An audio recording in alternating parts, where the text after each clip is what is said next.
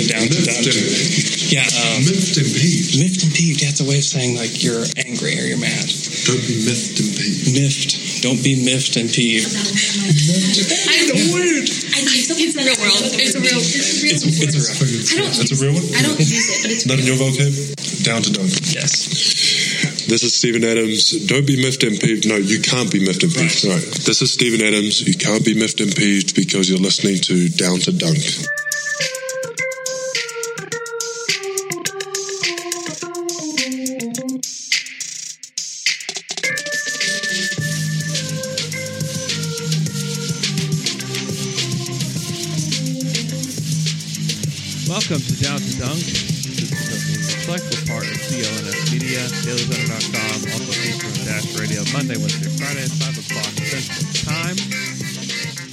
Typically, we have McKelly Barra on the line today, but he is unable to join the podcast. So we are doing a special show today. It is a Down to Dunk OKC Dream Team crossover.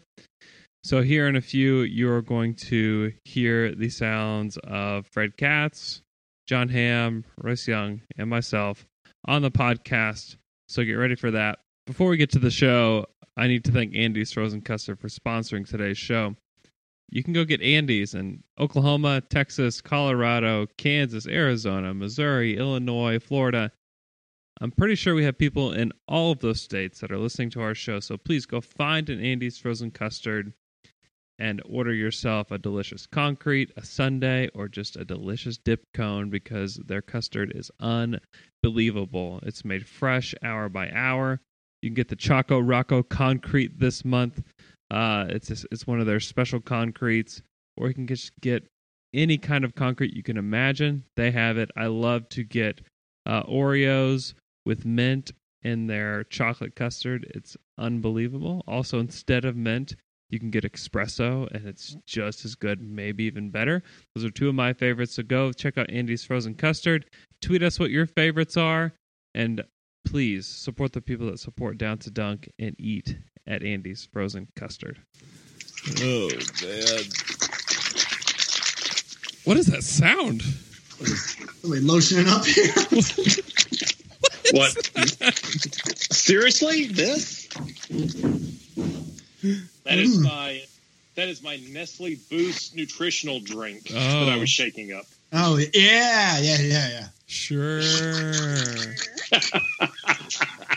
I'm very excited about this podcast, guys. got the got the lotion and the Kleenexes on the table, and I am ready.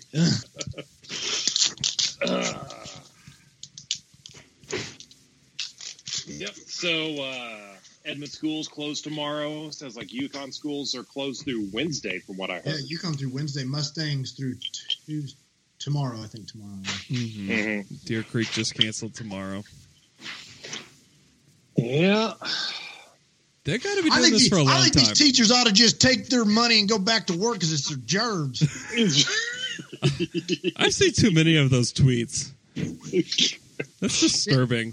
one of my friends, one of my friends was a perfect example of this. He works for UPS. He's a UPS uh, driver, and he kind of like like half serious, half joking. We were talking about it like two weeks ago, and he was like, uh, he was like, I don't know. I mean, like it's kind of their jobs to go like teach. You know, I mean, like you know, that's their job. You know, they're gonna show up and teach their classroom. That's what they signed up to do. Like if I just decided to not deliver packages tomorrow, I'd get fired. That's just what happens. Then he kind of stopped there for a second, and he was like. Although our union is planning a, a strike in the next uh, two two weeks, so Hmm. I was like, exactly, buddy, exactly. Yeah. Wow. He like kind of realized that it was like, yeah, that's pretty hypocritical of me to say. Yeah, that's that's just not a good take. Not a good take at all. No, I've I've had to listen to it outside my office pretty much all day. Oh You know, yeah. When I worked a job where I Oh, wasn't paid that, that I loved and I wasn't paid enough, I got a different job. Like you are so clueless. Yeah. Because it's like what people don't understand is that you know, you work at Devon or whatever, and you feel like you're doing a job and you're being underappreciated. You walk into your manager's office and you sit down and you present the idea of a raise to that manager, and you like try to get it. That's the way that like the private sector works. A teacher can't walk into the principal's office and be like, "Hey, I'd like a raise for the, all the extra hours I'm putting in." That's just not right. You're on a scale. That's Yeah. not the way it works. And again, it's they are fighting for education spending, not not Exactly. just their own paychecks. Exactly. So- They want they want crayons in their classroom for crying out loud. Yeah, it seems like seems like we could we could fund a few of these things so they don't have to. But uh, more money would also be super cool. Yeah, that too. I mean, I don't think- get me wrong. Here's my plan, Andrew. I think you pay the teachers less and you use that money to reappropriate it to give the kids textbooks because it really is just about the kids, right? That's what it's. Are you about the kids, Andrew, or not? Do you care about the kids? Right. I don't think you care about the kids. I think that's a, that's an angle that everybody's going for, but like you know that underneath it's all like, come on, just give me like ten grand more so I can so I can feed my own kids, kind of thing. You know, Right.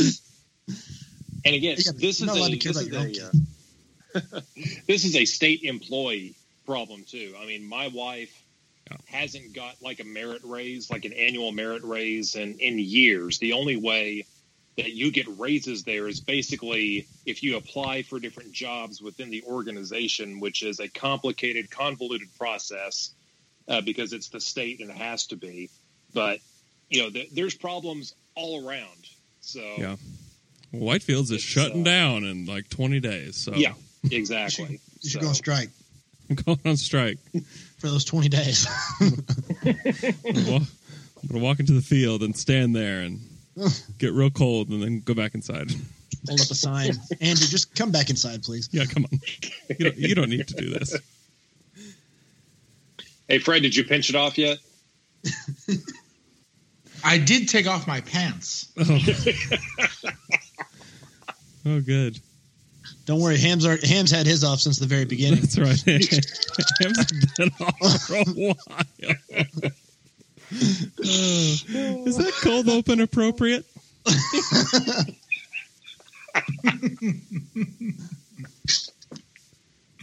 I'm not sure.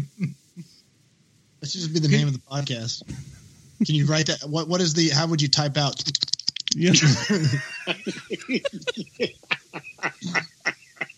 I don't know. Nobody taught me. The teachers didn't have enough money then to teach me how exactly. to. I don't know. I don't know. English. Oh man. Uh, you guys ready? Let's do it. Welcome to the OKC Dream Team. With me today, not wearing pants, Fred Katz. Totally bare legged. Oh, uh, someone who hasn't declared that they're not wearing pants, but they obviously are not. John Ham. Just drinking my booze, gentlemen. Just drinking my booze. Is that what it's called these days? I Um, said booze. You, you, you never know. You never know. and our very special guest, Royce Young. hey, howdy, hey. So the Thunder, the Thunder are fifth in the West. They're at 45 and 33, and they may end up with a worse record than what they had last year. It could be better. It could be worse. We don't know yet. But a lot of people say you are what your record says you are. Royce Young, do you think that's true with this team? I don't really. Well, I don't think it's really true at all because I don't think last year's team was what their record was. I think that they overperformed their record last year. I think that if you look at a lot of the advanced metrics, um, uh, which I'm trying to think of which one exactly it was, but somebody is Net rating. Their, their Yeah, net rating, but there was like a- net rating was like even. there was something else that was like uh, I don't know what it was, their win expectancy or something Yeah, that they're they Pi- had. their Pythagorean win loss. That's what it was. like yeah, yeah, yeah. Forty three and thirty nine or something, or forty two Yeah, and or, and, and I remember one even had them at like a 38 win team, or I think that might have been the net rating suggested that they'd be more like a 39 or 38 win team or something like that. So I think last year's team, you know, if you're going to compare them this year's team versus last year's team, I think that uh, you know they they weren't as good as their record last year, and I think that they're better than their record this year. Even though I don't really think this team is near as good as advertised, you know, as it was coming into the year, their net rating would suggest that um, uh, that they're better than you know a 47 or 48 win team, and then just also the fact, and, and granted they started off eight and 12, and I think that that's so much of what has kind of got their record where it's at. but it, I don't know if they if they did they get back into the top ten in defensive efficiency after the game um, yesterday against the Pelicans. I don't know if they No, did or not. They're eleventh. Okay, so but if for a lot of this they've been in top ten, and and being in the top ten in both of those suggests you're a very good team, um, historically speaking. So, um, you know they've had the fifth best record in the NBA since December first. All those things put together, you know they've had some kind of weird finishes to games that they, you know, either blown themselves or maybe controversially so, and then they've also just like dropped dumb ones, you know that, and they went through some growing pains and other things. So you know, if they finish up with 47 wins, exactly the same as they had last year, I think that they're they're better than that. Um, but but I don't. I'm not all of that to say I'm not sitting here and going to say that oh the Thunder is some championship contender and you know they're like as good as the Rockets right now. I am not I'm not saying that, but I do think that they're better than than last year's team. What say you, John Ham? Yeah, I mean everything you touched on there. If you look at last season, according to NBA.com, their net rating uh, was zero point negative zero point two, negative zero point two. Uh, teams around them, Indiana, which was negative zero point one, that was a forty-two win team. They were, you know, the Thunder last season were six games better than Portland, which was dead even on the on the net rating. Chicago was barely a positive. So, um, and last season, you know, teams that had a negative rating of around three won 51 to 53 games. So, know, that's the one thing I've tried to caution is that no two seasons are alike. You know, that first Thunder team that went to the playoffs was a 50 win team that, you know, clawed in as an eight seed basically. So, um, no two seasons are alike. This team is better. There's more parity in the Western Conference, yeah, even than I expected before this season. Um, and yeah, I mean, and, and, the thing about that net rating is even if you go and you do it uh, since December 1st, I mean, it, it's it still hold true. They're 2.7 on the year. They're 2.7 since January 1st. So, you know, this uh, this team is. I think this team is what it is at this point. Win loss aside, this team is is one that, you know, if, if guys are clicking and the, and they're defending at a high level, they can compete with just about anybody. Um, but a lot of times they do things that tend to put them in awkward positions. Yeah, for sure. Uh, I thought last night's game was really interesting in a lot of ways. One, they won. Two, I thought they got some really great shots throughout the game. They just weren't hitting them. And then Billy changed the rotation. Fred, do you think that this is something that looks closer to a playoff rotation? He played nine guys. There was no Ferguson last night. Josh Huestis was not a part of the rotation. But do you think this is something that we can maybe look at and say, huh, like maybe Billy's trying out a playoff esque rotation? Uh, yeah, I think we can say that uh, because I asked him about it, and that's what he told me. Mm-hmm. Wow, So, good uh, reporting. Yeah. You did your job. Finally, somebody asked one of the relevant, tough questions. um, I'm trying to find the exact quote. Unfortunately, I did the reporting, but I didn't keep the reporting organized. So uh, I, I don't have it in front of me. I do, but it's a really long block quote, and it's going to take me a long time if I read the whole thing. But he basically said that he wanted to try it out and he was gonna he said i was gonna try to do this regardless of the pelicans or if they were playing somebody else. And he approached paul george and russell westbrook about it in the morning you know pulling paul george for a couple of minutes in the middle of the first and third quarter and uh, then playing him into the second like he normally does giving him some extra rest there bringing him russ a little bit earlier in the second and fourth with about 10 and a half minutes to go. And he staggered those guys. And uh, paul george said that it was giving him a playoff feel. Like uh, where's the paul george quote uh, you know what? I don't have the Paul George quote either, guys. Fred. I take this back my compliment. quality. this is quality podcasting. You know what? You, no one told me you were going to ask me this. I could have called it up before.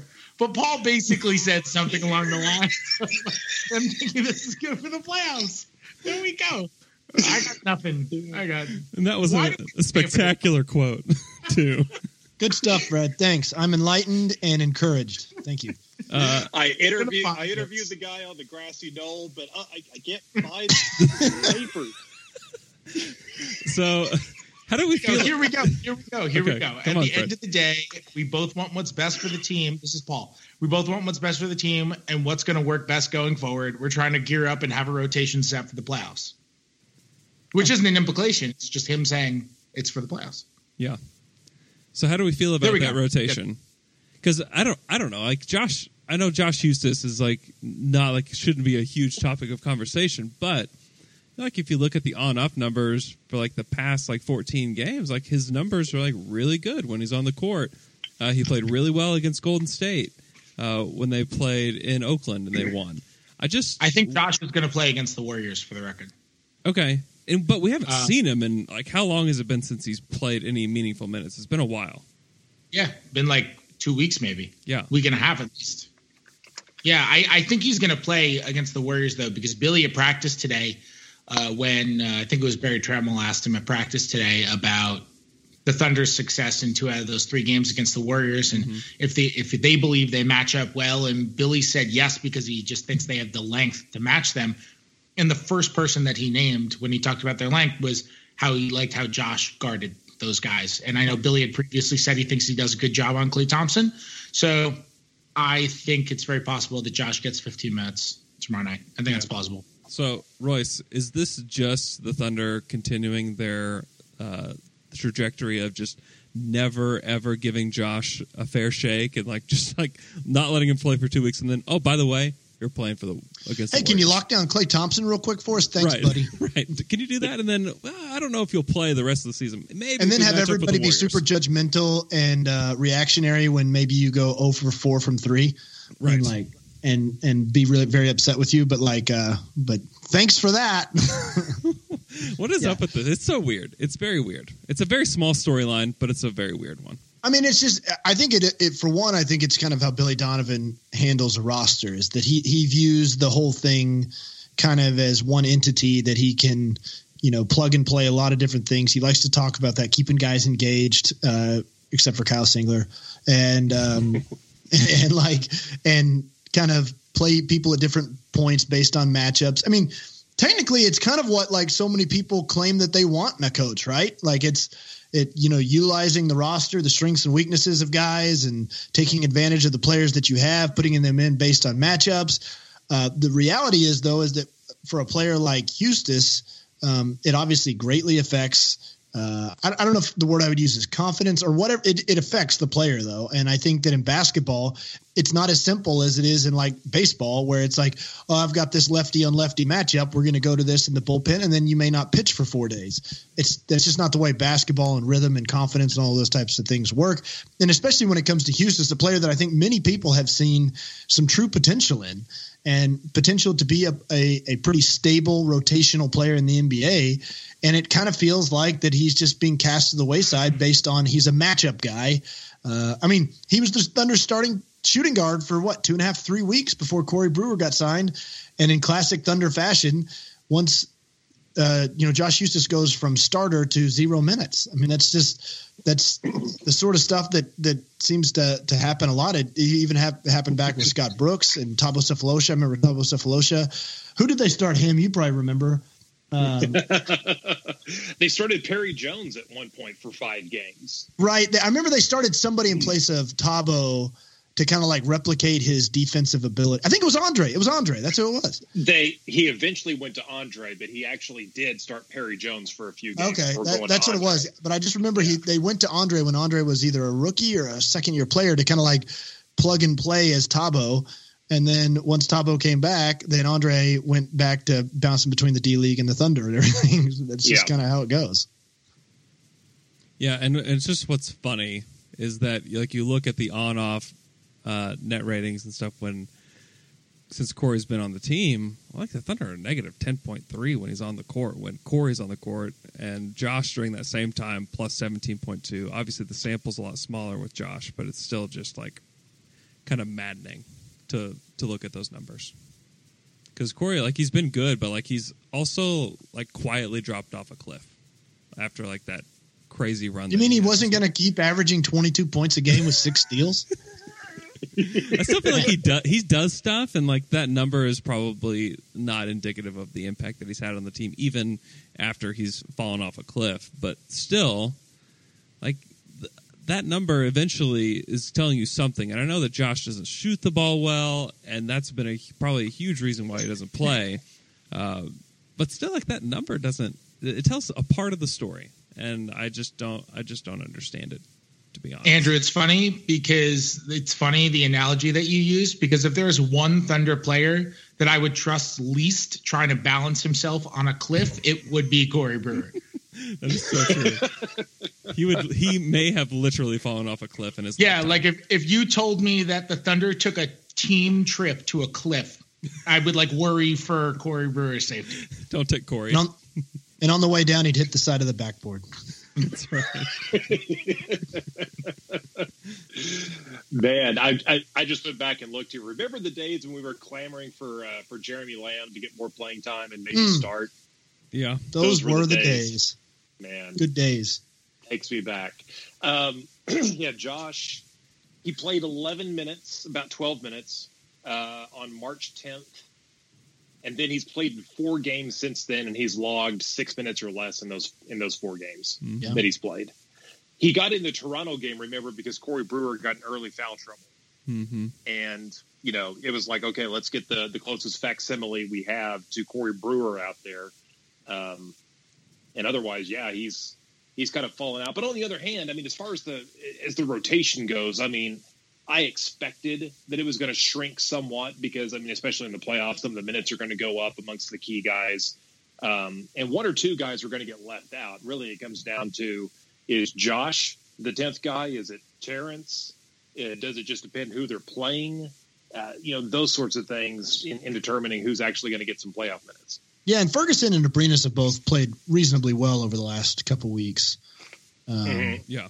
Which which I think has made good a lot. has kind of accelerated that that decision. Is that neither one of those guys have necessarily you know played themselves out of minutes where Billy was looking for another solution. Um, although, like Fred, Fred and I were talking about it during that Blazers game while CJ McCollum was cooking the Thunder. Is like I thought that Billy should have went to Huestis at that moment. Like they, he couldn't really find somebody to go with to go with on McCollum. And to me, it was like, man, go with Huestis. Huestis is a, an ideal matchup against a guy like McCollum. He's got size. He can get off the floor to contest the the pull up jumpers. I don't think the McCollum's going to just roast Huestis off the dribble. Um, you know, he's he can Huestis can chase guys around screens. So anyway, I, w- I wondered during that game if the Thunder just didn't want to show their hand that if they did play him in the playoffs, they would just put Paul George on him. Yeah, I mean, Because I just don't think the the use of Paul George standing in the corner guarding Aminu or Harkless like that's like why like any like Abrines could do that. You know, Felton could even do that. Like, why are you? I just wonder if that's a part of that because I, I feel like he could defend him much better than what and and you know the Thunder did a good job. Felton was great against him. I think he did the best he could. Yeah. McCollum hit some great shots. Oh man, he was so good. Uh, so the Thunder have lost four of six recently, but am I wrong to think that they're they've been playing like pretty good basketball? Like everybody wants them to be playing like their best basketball, and I know this has maybe been the most frustrating stretch of basketball for the Thunder because all these games mean so much. But this certainly isn't like their worst stretch. Maybe it's like one of their better stretches, even though they've lost these games. Am I crazy to think that, Fred? Uh, you're not crazy. Uh, no, no, you're not. you're not crazy. Uh, the, but but I don't necessarily agree. Uh, I don't, I don't think they're playing great because they've had a lot of sloppy outcomes, and it's it's more that like they're not playing horribly, but they're playing far from the best basketball that they could be. And it's because all of their problems remain like on the margins. And they're the things that like the good teams are doing by game 76 and 77, you know? Mm-hmm. Like like the late game execution stuff has been poor. And just like the little details of like Melo is still popping to 20 feet when no one is guarding him and he could pop to 24. Not on every possession, but on some of those possessions. And like Russell is still going in and out on the type of shots that he wants to take. Sometimes taking those, you know, silly pull up threes when he's contested and he's early in the shot clock and on other nights being, you know, the the attacking guy and he says that he reads and reacts, but sometimes he doesn't. Sometimes he decides I'm going to take this shot and you know that he does because Royce and I do a thing where we will try to beat the other one to it without even talking about it. We just try to beat the other one to say, "Oh, Russell's shooting the three here. This is happening." and and Royce, you know we do that, and like and and you can The one tell. in San Antonio, man. I was like, I was on that before the ball even found Westbrook's hand. I was like, oh my gosh, he's about to shoot a three. But yeah, I mean, there's there's these small like on the margin things which are small, but they're also like the most easily fixable. And so, like for example, they they they had these small on the margin things they didn't do in New Orleans, but if they just hit their open shots, like they got a lot of good open shots, then they blow them out, and you don't really think about it. But like in the playoffs, those things are going to matter when like you don't have home court and you're playing Portland or whether you do or you don't and you're playing San Antonio or Minnesota or whomever like that's going to matter that could make the difference in a game and they're still not doing that and I think that's why they're not playing their best basketball Yeah, but Yeah, the the things that you named though, like those are things that aren't changing. you know, like Melo's Yes, not gonna, sure. Melo's not popping out to three, and I I think that's probably a comfort thing for him more than it is like a I'm taking the best shot that I can for whatever amount of points and let me calculate it real quick and here's where I need to go. Like, like I think he's just comfortable there. And then Russell, But there, and Russell taking those threes. I mean, that's a part of why Russell is Russell. there are those things though that are controllable and changeable that are on the margins, like Fred said, like free throw shooting, Oh, turnovers, Yeah. offensive rebounding, and those are things that they like. I, I, you know, it's kind of this hard thing to explain. I think part of it is is that that that they are pressing, that they feel pressure in those situations. They know that they need these wins. They know that the expectation is for them to win. They know, you know, uh, how the importance of the games. And you know, Paul George misses a free throw against Denver. Obviously, Melo against Boston. Um, you know, a- and so I think it's one of those things that, like to your point, Andrew, I, I don't necessarily think that they're playing like great basketball or anything right now, but they are, as so many different times they have been this season. Just like you know, you can total them up on one hand to probably say that you know they could have beat the Blazers, uh, the Nuggets, and what was the other game they lost in there? Who was that Boston. against? Boston. Um, they yeah, they could have won those three on probably four different plays. Like if they just if those plays go their way, and then you're sitting here and you're you're talking about how the Thunder are rolling their way into the playoffs, looking like they might be the three seed, and these are controllable things that they they only can look at themselves in the mirror for. I mean, they lost a very competitive, good game against the Portland Trailblazers. That's just a game where you say McCollum was awesome. Um, you know, Melo missed some open shots. They didn't win the game. That's an NBA basketball game, high level game against a good team. You didn't win it. Oh well, that's the way it goes. And a lot of the same ways you could kind of say that against Denver, even though the Thunder, I think, probably more lost that game than the Nuggets won it.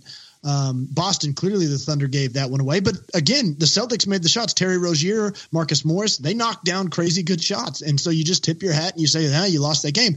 The problem is that they threw so many other games away this season where these are magnified, and but but in those games that they threw away earlier in the season, to like what Fred said, these are the the small, finer details of a game that back in November when you say, "Ah, they shouldn't have lost that game," that needs to be better by now, and and they you know you, you could you could make a strong case to say like the Boston game for example.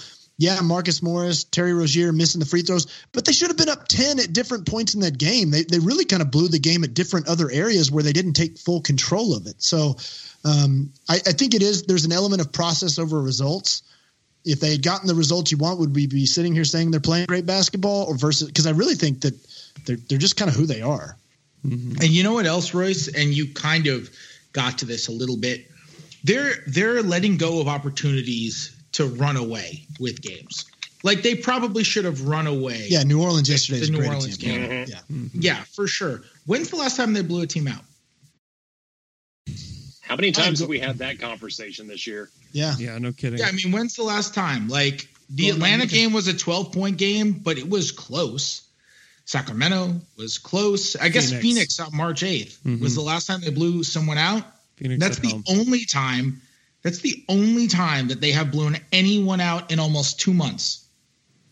Like Mm-hmm. going back to when they when they beat Memphis by 18.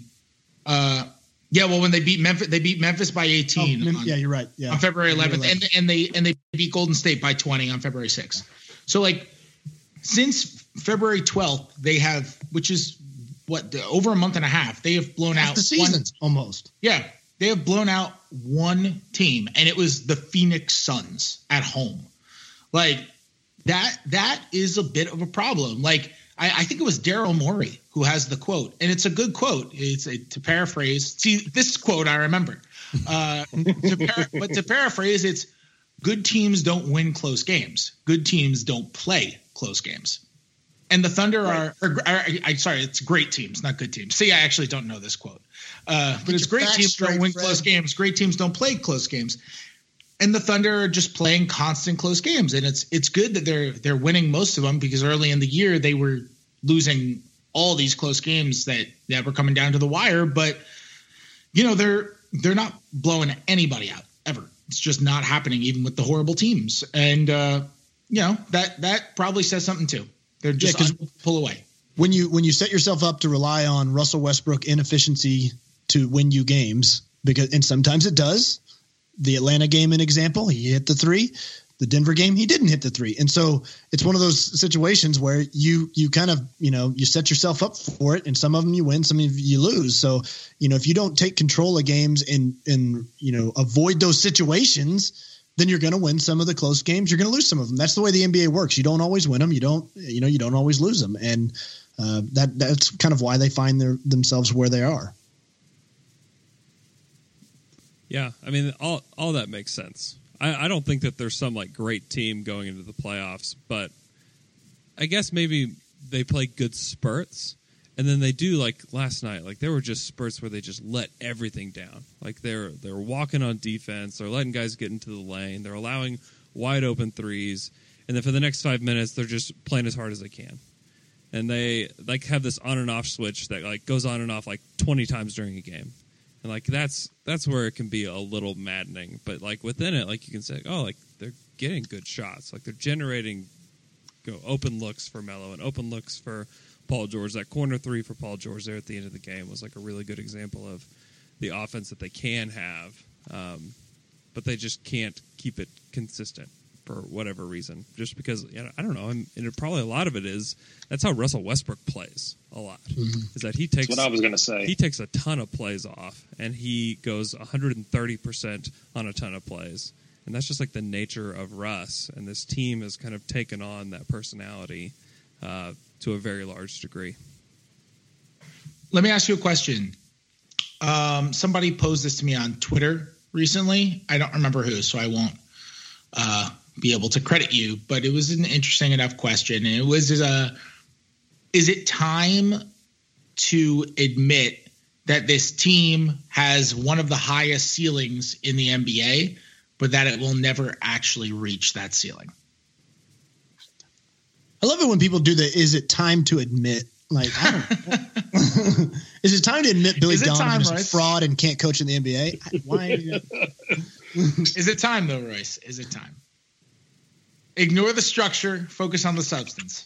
I mean, I think that the uh, the seventy how many games have they played? Seventy eight games that they've played would suggest that the glimpses of them reaching that potential, the likelihood is very slim. and um, I think that they I think that they could reach that ceiling absolutely in two games of a playoff series. But it takes four to win that playoff series. So the question is, can they do it four times in a playoff series? I think the Thunder are a classic example that if they play a playoff series against anybody, I think that that series is almost guaranteed to go six or seven games. They could play the Dallas Mavericks right now in a playoff series, and that series would probably go seven games. I mean, that's it. Mm-hmm. I just think that that's just going to be the nature of this team, and I think that. So I don't know if that really answers the question. I, I don't think that they're going to reach their their potential. I don't think that they're going to scratch the surface of that ceiling. Well, so Andrew, I want to go back to what you mentioned about Russ. and I mean that that's kind of where I'm at. I mean, this team goes as Russ goes. We've been saying that. And there are things that Russ does, you know, uh, again, we, we've talked about some of these ill-advised three-pointers that he puts up, if that's Markelle Fultz, we're like, okay, he's going to grow out of that in a couple of years. If that's Donovan Mitchell. He's going to grow out of that in a couple of years. He'll figure it out. The dude's a 10 year veteran, and he's still making these, you know, just brain dead plays a lot of the times, late in games usually. Um, how can is it possible to get through to Russ? Because I, I, I I fully believe that people are trying, and I believe to an extent from time to time that it works. Is it possible to get through to him? I, I, I don't know if it's possible. I think you could make the case that that he has been gotten through to. Um, but Doesn't look, seem to stick.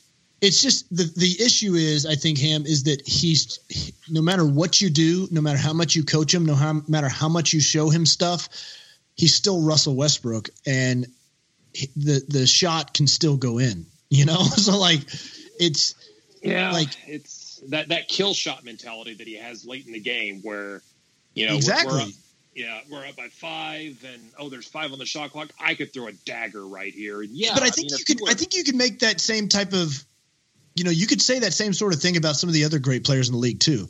You know, you watch Steph Curry play, and obviously he's a much better shooter than Westbrook, but like you know, he has those deficiencies too, where you're like, you know, and I think that there's obviously a level of forgiveness because it's, you know, it, it the the way that he plays and the success that he's had. Um, but you know, there's a time and a place for him to throw, you know, kind of a fancy pass. Durant, I think, was always a guy that loved the kill shot himself. Uh, I mean, I think all these players, all these great players, you know, part of what makes them great, and I think Westbrook especially, is like just an unflinching, unwavering belief in himself and a desire to win.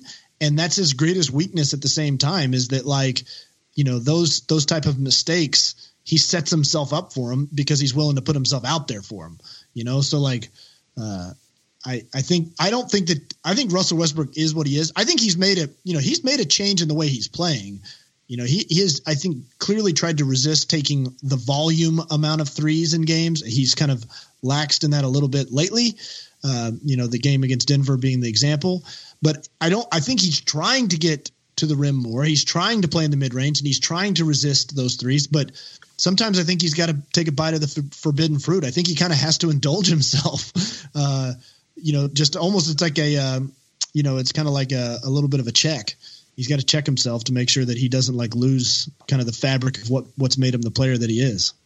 Yeah, and I, I would be I would be more forgiving, except he's a this season twenty nine percent three point shooter. He's a less than twenty one percent three point shooter in clutch situations. It's and, and I know like last season it paid off, and that's been you know I was I was asked to explain this morning about Russ. You know, taking like for example, uh, oh what game was that?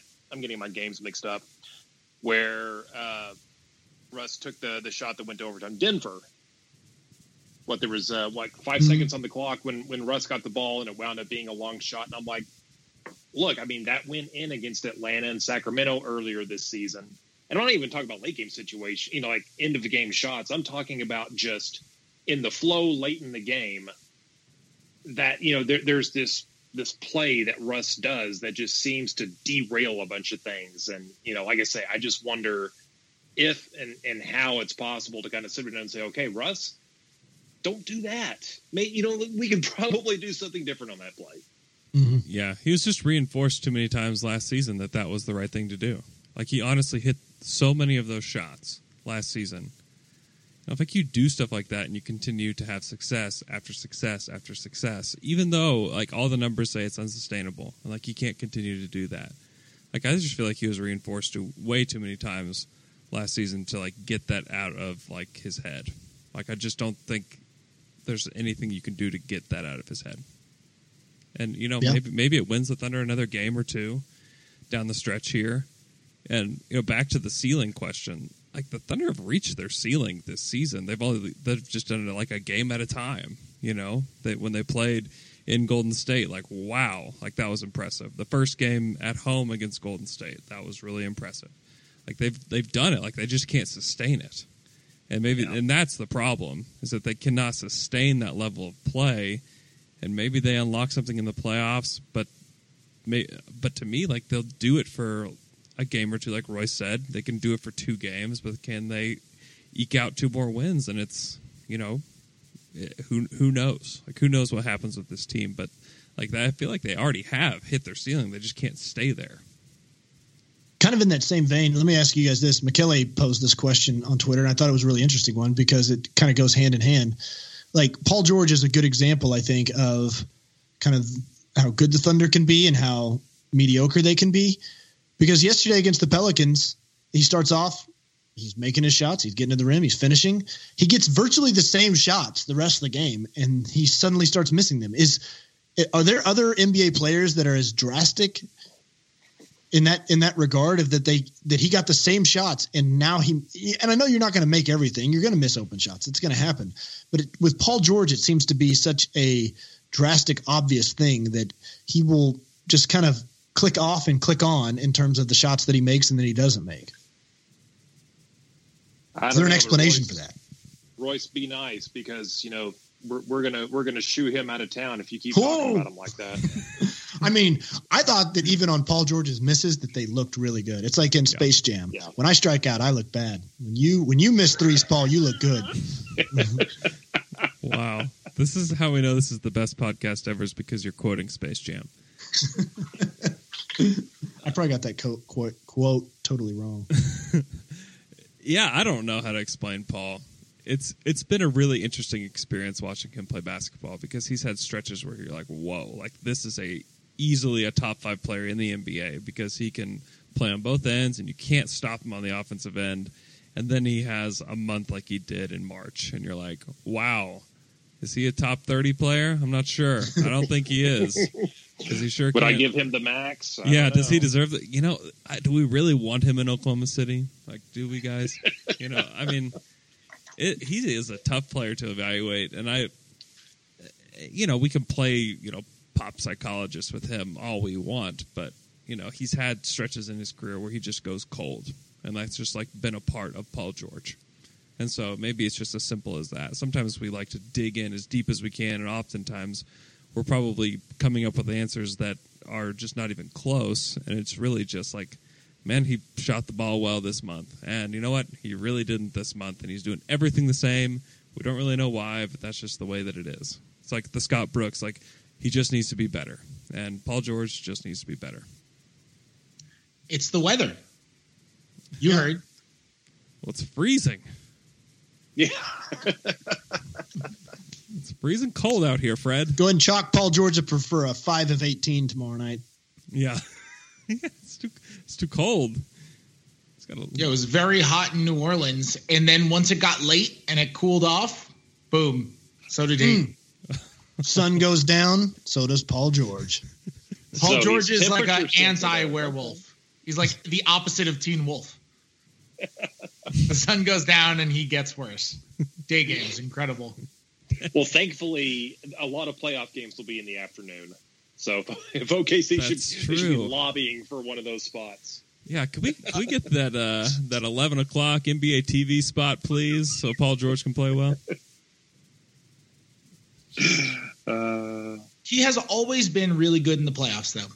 Yeah. Yes, he has. He, he and Chris Paul, it's this weird thing where they're both great playoff performers. Like, but they have reputations of being bad playoff performers or unclutch players or however you want to say it. Like Chris Paul's playoff numbers are ridiculous and they're incredible. And Paul George's are really fantastic. Like he has great he has better playoff numbers than regular season numbers, I think. And he's had some unbelievable series where he's just been he's been like really, really incredible on both ends of the floor.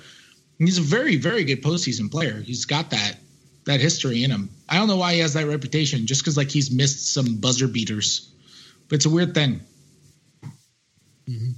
Yeah, how do we reconcile? Like, how do you reconcile that? It's just like the the pressure is on, and now I'm on the big stage, and I'm gonna show up, kind of thing. I don't know. Well, I asked him about it. well, what did he say, reporter Fred? Tell me. Yeah, go through He's- your quotes said- for five minutes and tell us. He said the weather.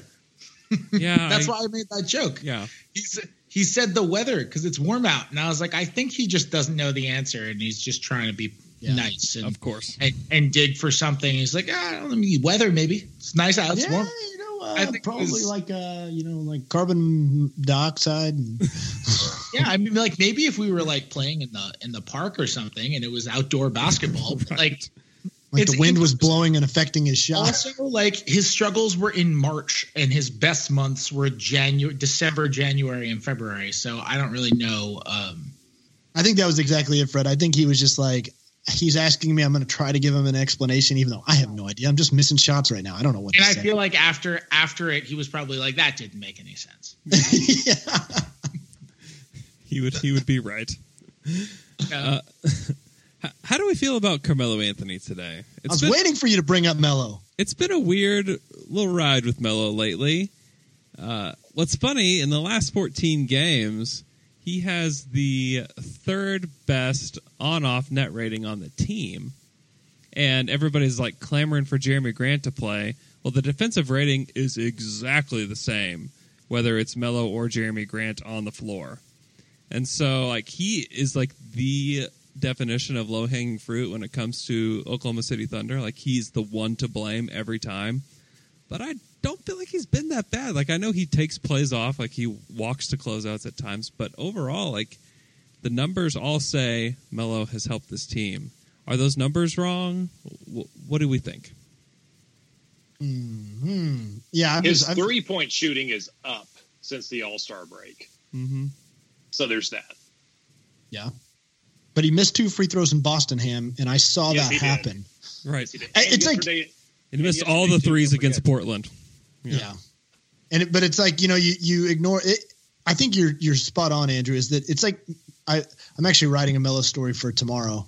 And like one of the things that I think in there is that like Melo is kind of like a metaphor for the Thunder season as a whole in a lot of different ways. And I also think that he, that's the reason that he's such an easy target is that like he's the guy that's been asked to change the most. And so like his like kind of transformation as a player like represents like this experiment that hasn't completely worked and and hasn't worked the way it was intended. You know, so many people, you know, were like Carmelo Anthony. When will he just finally accept it and become Olympic Melo? Guess what? He is Olympic Melo right now. He's just not being good at it. He's not. He is Olympic Melo. He is playing the way he is largely taking catch and shoot threes. Now, they, the Thunder will indulge him at times, and he'll take a mid post shot. You know, I mean, you can't take it all away from Carmelo Anthony, but for the most part, you know, like look at the game against San Antonio. Like that, Melo went three of six in that game. Didn't take a shot in the in the fourth quarter. Didn't say a word about it. Didn't didn't make a peep about the fact that he was not involved in that game. He hovered around the three point line. He stood out there. Russell Westbrook didn't find him. Paul George didn't find him. That's not Carmelo Anthony's fault. Carmelo Anthony can't go get the ball and just take it and say, "Give me it and let me take over." If he does that, then you then you're like, you know, you're turning the the clock back and you're screwing yourself up because that's what it looked like more back in October and November. So it's look, uh, the the situation against the Blazers was a weird one, and Billy Donovan. I, I think in some ways Jerami Grant was the better matchup down the stretch, but the reason the Thunder lost that game was not because of defensive matchups. So like Melo missed the shots that you have him on the floor to take. He just missed them. Um, you know, the, the situation against the Nuggets was super weird with Melo waving it off. But like, look at it from this perspective. I think that you know Carmelo Anthony, the Thunder go up six, and Fred and I had a long conversation about it after the game. You know, was it true unselfishness by Melo? I think it might have. The more I've thought about it, I think it might have been self-preservation by Melo rather than. I don't think it was frustration. I don't think he was like, "Screw that, it's too late. I'm not going in." I think it was more. They're up by six with 2:22 to go. A whistle blows and Melo walks in the game. All he has to lose, all, all he has at that point is to lose. The Thunder win the game. He was on the floor. He had nothing really to do with it you know they, they win the game. If the Thunder blow a six point lead with Melo out on the floor, guess who everybody's talking about? Can you believe they subbed out Jerami Grant when he was hot for Carmelo Anthony? I mean, it was just like I don't know if Melo realized that in the moment, but so there's there's so many different things with Carmelo Anthony, and I think that he is he is a fascinating kind of topic to like discuss this Thunder team because I think he represents so much about it. And Andrew, you mentioned the on-off numbers. I don't really like the on-off numbers with Melo. Uh, I think you have to take him with a grain of salt because he like always plays with Russell Westbrook.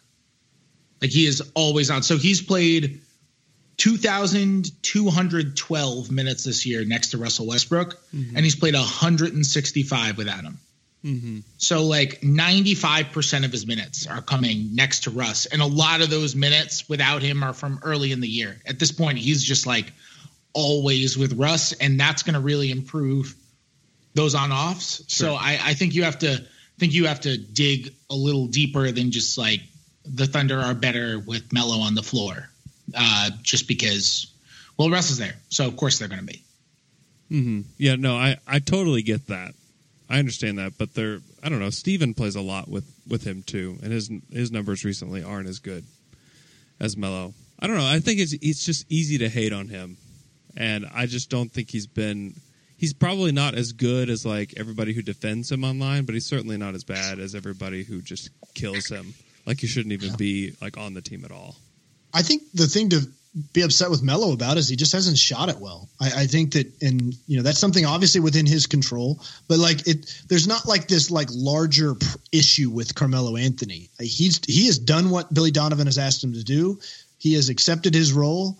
You know, there there's not really this this it's not really happening on the floor where Carmelo is like in the way of the offense and he's stunting Westbrook and George and everything else it's just Melo hasn't played his hasn't done his job very well. I think that that's really what it comes down to. And then obviously, you know, when Paul George goes two of fifteen from the floor, like much, I don't know what he was against um, Portland. What was Paul George? Four fifteen, I think we all kind of can, you know, we all ignore that because we can sit there and we can rationalize it by saying, well, but he plays great defense and he makes a lot of plays on the other end of the floor. You're obviously not going to do that sort of thing with Carmelo Anthony. You know, Billy Donovan will will throw the uh, he's a great communicator on defense, which is code for he's garbage on defense and we're just trying to cover up for him. Yeah. or there's just like I feel like um yeah they did the same type of thing with Kendrick Perkins all the time. It's like he's just a great communicator. Like him calling out that screen, it's like better than anybody else calling out that screen. Um, so I it, look, I was actually for some reason I this stood out to me. I glanced over at the story that I'm writing, and in one of my notes, I just have it just says "Melo with the hat." Do you guys know what that might mean? That's all I wrote hat. down. Melo with the hat. I don't know what I meant there. Anyway, he's had a lot I got sidetracked because I just saw very, that note. Royce, don't blow the whole story. Yeah. Melo with the hat. What what was I going for there? oh man. Yeah, I mean, if if you look at the post All Star break numbers, uh, Melo's averaging under 14 a game. On the other hand, I mean, Corey Brewer is getting a lot more opportunity than like Andre Roberson did. Uh, Steven Adams is obviously getting uh, getting some more looks, getting some more touches. Melo is shooting 38% from the field overall, but 41 from three. So you like that 41% on six attempts per game, six and a half almost, um, and 62% for the line, which of course, you know, uh, we, we talked about Boston yesterday. New Orleans, he missed you know two, and, and, and you know, during one trip to the line, there might have been his only two attempts. I don't remember. Um, yeah, I mean his. They don't need him to score as much because they do have these other options. And at least if he's on the floor, I think other teams are going to respect him enough that they keep an eye on him. I don't. I, I'd, I'd be shocked if a team in a playoff series said, "Let's not even play Melo. Let's defend him like he's Andre Roberson." I just teams. I don't think they're going to do that. So, you know, that does matter too. Yeah, yeah, for sure. But I, I do as much as I've like given praise to Melo, I do think as the playoffs get closer, I'd love to see Jerami Grant get a bigger role. And we used to have a segment on this show called "Is Jerami Grant any good?" and it would always end in me saying no. Um, but he's really good, and I think that he he deserves more minutes. He's obviously a better defender than Melo is. He's been hitting his three point shot. Like if he continues to hit threes at the rate that he is right now, like he's got to play more. Like he just has to play more. Um, and so, and, you know, we saw that against Denver. And so I just wonder if that will be something too. Like that's like one more adjustment the Thunder can make to be better. And we always thought that guy would be Patterson. Like going into the season, that's who we said it was. Really, up until this last like month and a half, it was always like, well, you know, if Patterson could come in and start, it probably should be Jerami Grant. Like he should probably get more minutes, and you can take away minutes from Melo, you know, as these games continue to mean more.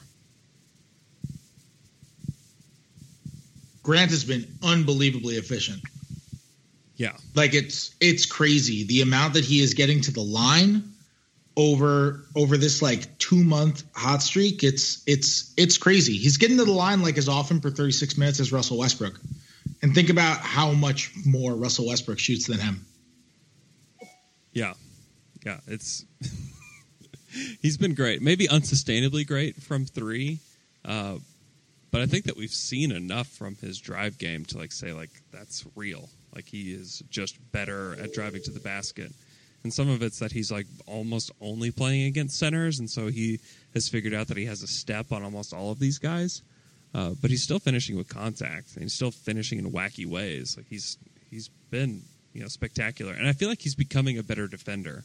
I always used to say that he looks like a good defender, and he does things that make you think he's a good defender, but he's really not. But I feel like he's become a much better defender as the season has gone along.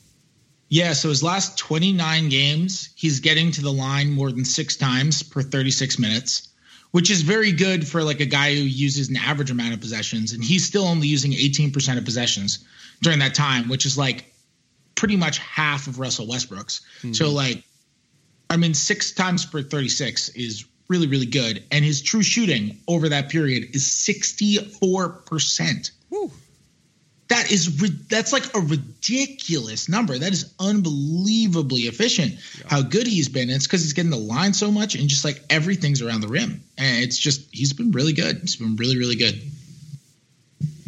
He's great. Uh, we're gonna end this show, but before we do, it's time for the catch up scale. Woo! Royce Young on a scale of fresh fruit to chicken nuggets how confident are you that the Thunder will avoid the seventh or eighth seed in the Western Conference playoffs? Oh man!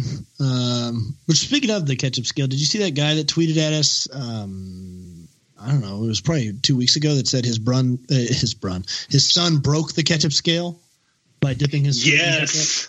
yeah. he dipped his what in ketchup? He dipped his like I don't know what it was. Is it blueberries? I don't know what it I was. I think so. It, it was like no uh, it, it was way. like a it was like a high chair tray and uh, yeah, there was a glob of ketchup that blueberries got dipped into. I wonder if they just slit, like kind of made their way in over there, like the plate just kind of like got out of control, or if it was an actual dip situation. Uh, I have a I have a question before I let you go. Uh, give us give us an, a food item. So I went to Chick Fil A and got a chicken biscuit for breakfast, mm-hmm. and they asked me if I would like jelly, honey, or ketchup with it, and I thought, huh, I would never want ketchup with that. Would you want ketchup with a chicken biscuit? Am I am I eating that for breakfast? Yeah, yeah, yeah. No, I wouldn't want ketchup for that. I, I would have done that in the past, but to me, I think jelly is necessary on a ketchup. Or on, I can't. I don't even know what I'm doing here. Uh, jelly is what you put on a chicken biscuit because oh, it's yeah. a breakfast item. Oh yeah, okay. All and right. so that like that like that like brings it all together in terms of the breakfast category there. Yeah, we're tracking. All right, we're good to go now. All right, feel free. Go on. So I would put uh, the Thunder falling to the six. What am I saying? To the seventh or eighth seed. Yes. I would put it uh, at putting uh, ketchup on a chicken biscuit. it's like a four, like a four, three, three and a half or four. It's like if like worst came, if uh, if things go bad and like you know the the jelly's out or whatever, and things don't really come together, then even though I kind of do believe it's more likely than that, but I wanted to just use chicken biscuit. Are you going honey? Are you going honey first or ketchup first?